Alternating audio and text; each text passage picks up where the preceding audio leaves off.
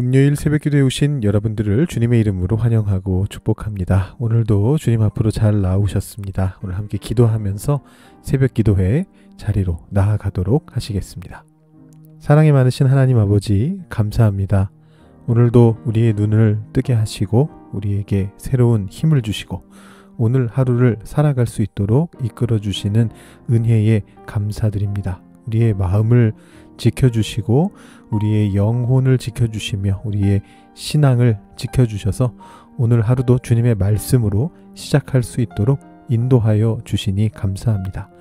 주님께서 우리에게 베풀어 주시기 위해서 준비하고 계신 복들이 너무나 많이 있는데 우리가 그것을 제대로 깨달아 알지도 못하고 하나님 앞에 간구하지도 못해서 그것을 얻지 못하고 살아갈 때가 너무나도 많음을 주님 앞에 고백합니다.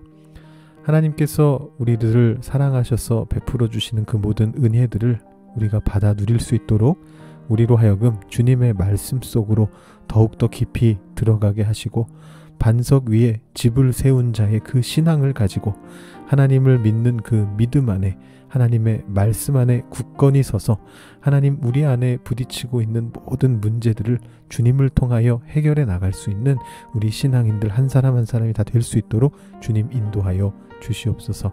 오늘 우리가 살아가게 될 그 모든 공간 속에 주님께서 임재하여 주시고 주님의 성령을 보내어 주셔서 그 일들이 벌어지는 과정 과정 속에서 오직 성령을 의지하며 살아나가는 우리 모든 성도님들 되실 수 있도록 인도하여 주시옵소서. 주님의 말씀이 그 마음속에 새겨지게 하여 주시옵소서.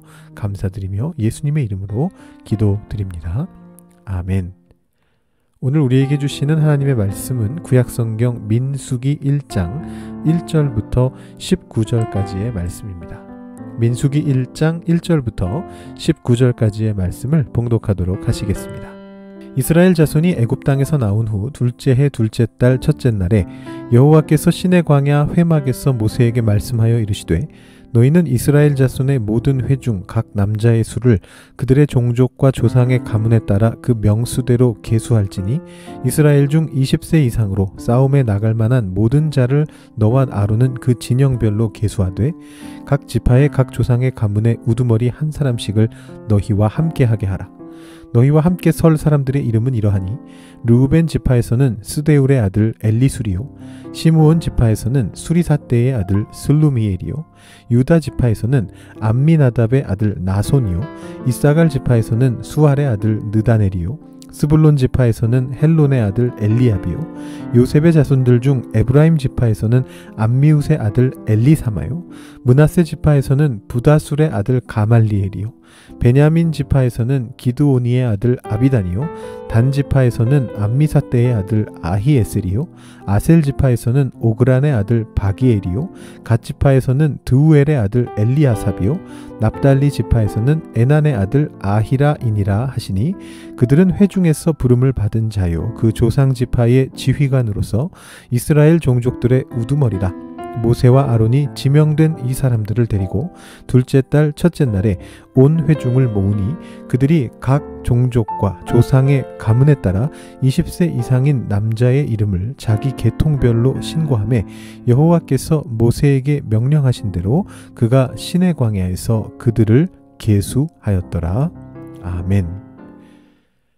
오늘부터 우리는 민수기라는 책으로 들어가게 됩니다.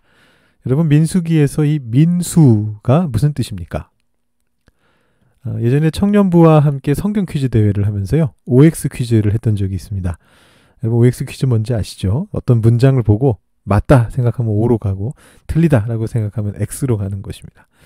아, 제가 문제들을 출제하다가 이 문제를 출제했습니다. 자, 문장이 뭐냐 하면 민수기의 저자는 민수다 라는 문장을 아, 오엑스로 선택하라고 그렇게 냈습니다. 예, 뭐 거저 주는 문제였죠. 아, 한 친구가 틀리더라고요. 자, 여러분, 아, 민수가 무슨 뜻입니까? 사람 이름은 아니죠?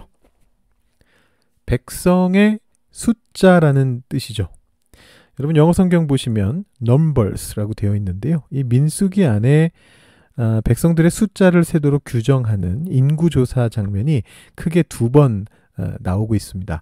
그러다 보니까 이 민수기를 최초로 히브리어에서 헬라어로 번역했던 그 성경인 칠십 인경이라고 불리는 헬라어 구약성경에서 이 책의 제목을 숫자들이다, 헬라어로 아리스모이다 이렇게 붙여놨습니다. 그래서 이제 그 전통에 따라서 우리가 이 책을 민수기라고 부르는 것입니다.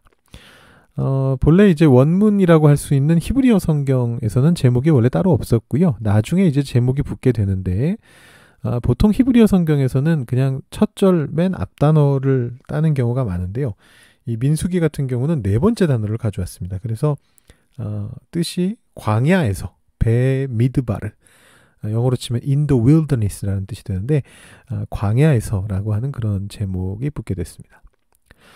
어, 우리는 이 민수기의 두 개의 제목의 전통을 통해서 민수기의 내용을 간접적으로 짐작해 볼 수가 있습니다. 히브리어 성경의 제목은 광야에서, 헬라어 성경의 제목은 숫자들. 어, 이 이스라엘 백성들이 광야에서 유랑하던 시기에 두 번에 걸쳐서 두 세대에 걸쳐서 인구를 조사한 것을 기록한 책이 바로 민수기입니다.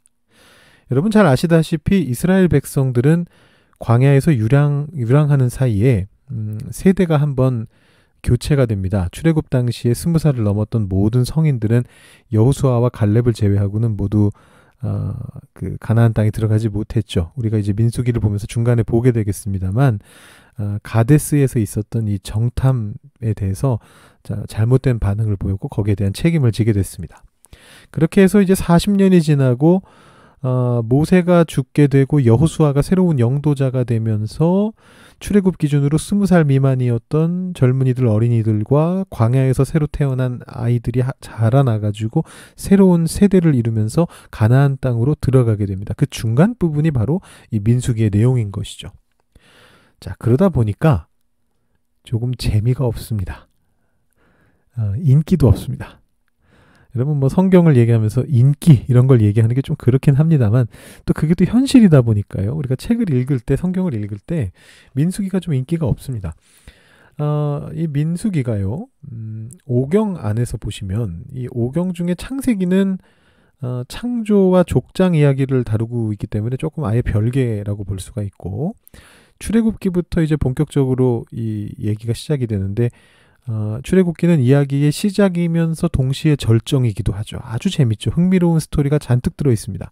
모세가 어떻게 자라나서 어떻게 영도자가 되는가, 바로와 어떻게 싸우는가, 이스라엘 백성이 어떻게 출애굽하는가, 그래서 그 이스라엘 백성들이 하나님의 임재를 어떻게 시내산에서 처음으로 경험하게 되는가, 그리고 어떻게 하나님의 임재를 계속 경험하게 될 성막을 세우게 되는가, 뭐 이런 얘기들입니다. 굉장히 흥미롭죠. 여러분 레위기는 어떻습니까? 우리가 얼마 전에 레위기를 봤는데요. 사실 레위기는 솔직하게 말해서 재미있는 성경은 아니죠. 그렇지만 레위기 같은 경우에는 확고한 캐릭터성이 있습니다.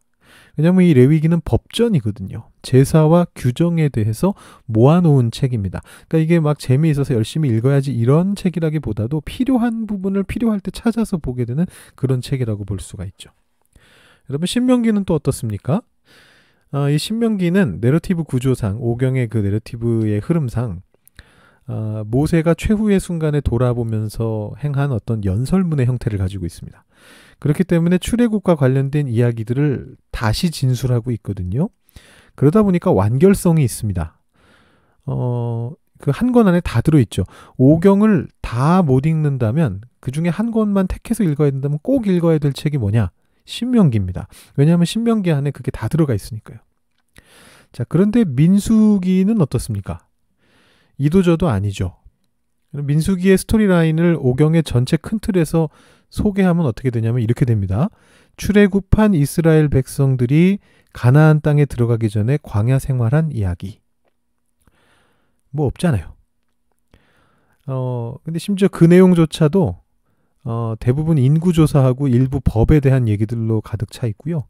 스토리가 가끔 나오는데 그 스토리조차도 광야에서 고생하다가 반역한 얘기입니다. 그러니까 이제 이 말씀이 인기가 없을 수밖에 없죠. 어, 민수기를 민수가 썼다라고 하더라도 그런가? 할 정도로 별로 들여다보지 않게 되는 그런 책이다라는 것입니다. 자, 어떡하죠? 우리는 이제부터 두 달 동안 아, 제 생각에는 한 달 더 갈 것 같긴 한데 거의 세 달 갈 것 같은데요. 이 민수기를 봐야 됩니다. 아, 벌써부터 지루할까봐 걱정이 됩니다. 자, 당장 오늘 우리가 읽은 말씀부터 사람들 이름의 나열이고요. 심지어 어, 내일 토요 새벽기도의 본문은 사람들을 숫자의 나열입니다. 제가 지금 토요 새벽기도에 어떻게 설교해야 되나 지금 굉장히 고민하고 있습니다. 어, 우리가 이 민수기 말씀을 통해서 무엇을 배우게 될까요? 무엇을 생각해야만 할까요? 여러분이 민수기가 진행되고 있는 광야라고 하는 곳은 척박한 곳입니다. 제가 여기 사진 한 장을 보여드리는데요. 굉장히 아름답게 찍혔습니다만 딱 봐도 척박한 게 느껴지시죠? 여기가 이스라엘의 딥나라고 하는 곳인데 광야 부분을 이렇게 공원처럼 만들어 놓은 곳입니다. 이곳에서 살아가게 됩니다. 자, 결국은 그것은 뭐와 같으냐 하면 어, 우리의 인생하고 같습니다. 우리가 살아가고 있는 우리의 삶과 같습니다. 척박하죠. 여러분, 인생이 순탄하고 행복하기만 한 그런 분들이 계십니까? 어, 제가 젊을 때, 지금도 젊습니다만 더 젊을 때 말입니다. 어, 인생이 좀 순탄한 편이었습니다. 이게, 이게 좀 건방진 표현으로 들리실 수도 있겠습니다만 그래도 제가 나름 별 실패 없이 순탄한 그런 삶을 살았습니다. 그래서요, 사실 그때 제가 좀 겁이 났었습니다. 왜냐하면 하나님께서는 누군가를 쓰실 때 아, 그 사람이 자만하지 않게 하려고 낮추시기 위해서 크게 치신다고 하는데 이러다가 내가 하나님이 치시는 것을 경험하게 되면 어떡하나 그런 이제 생각을 했죠. 괜한 걱정이었습니다. 아, 실패와 어려움이 한 번 닥치기 시작하니까요. 뭐 정신 못 차리게 닥쳐오더라고요. 저도 나름대로 겪었습니다. 나중에 언젠가 기회가 있으면 말씀드릴 수 있겠는데요. 정말 괜한 걱정이었습니다. 아유, 내 인생 끝까지 순탄하면 어떡하지? 이런 어처구니 없는 걱정을 했는데 괜한 걱정이었습니다. 제가 건방졌습니다. 어, 혹시 젊으신 분들 중에 아직까지 인생이 순탄하시다? 그 하나님께 그냥 감사하셔야 될 일이고요. 우리가 살아가는 인생은 광야길입니다. 그러면 그 길은 고생하는 길입니까? 그냥 저렇게 척박한 흙투성이 길밖에 없는 그런 곳입니까? 고생하는 길은 맞습니다. 그렇지만 동시에 하나님의 인도를 경험하는 그런 길이죠. 어, 민수기는 아닙니다만 신명기에서 모세가 이, 민, 이 광야 길을 회상하면서 이렇게 어, 회상을 하고 있습니다. 신명기 이십구 장 오 절 말씀을 보시면 주께서 사십 년 동안 너희를 광야에서 인도하게 하셨거니와 너희 몸에 옷이 낡아지지 아니하였고 너희 발에 신이 헤어지지 아니하였다. 여러분, 또 시편에서는 이런 표현도 등장하고 있습니다. 시편 칠십팔 편인데요. 그러나 그가 위에 궁창을 명령하시며 하늘 문을 여시고 그들에게 만나를 비같이 내려 먹이시며 하늘 양식을 그들에게 주셨나니 사람이 힘센 자의 떡을 먹었으며 그가 음식을 그들에게 충족히 주셨도다. 여러분, 이 힘센 자라고 하는 것은 하나님을 말합니다. 하늘의 음식을 먹었다라고 그렇게 기록하고 있습니다. 결국 이 민수기라고 하는 것은요, 광야의 길을 가면서 때로는 고생하고 때로는 반역도 하고 그래서 때로는 징벌도 받고 그러는 중에도 끊임없이 하나님의 인도하심을 받고 하나님의 공급하심을 받고 그렇게 최후의 목적지를 향해서 걸어가고 있는 우리의 그 인생길을 그대로 축약해서 보여주고 있는 책이다. 그렇게 말할 수 있습니다.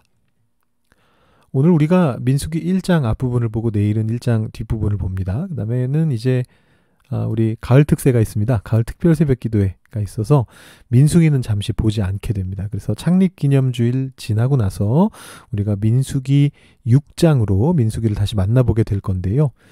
어, 뭐, 마침, 뭐, 다행스럽다고 하면 좀 그렇지만, 마침 이제 민수기가 어, 그 바로 직전 사 장까지는 계속해서 백성들의 숫자 세는 얘기가 계속 나오고 있고요.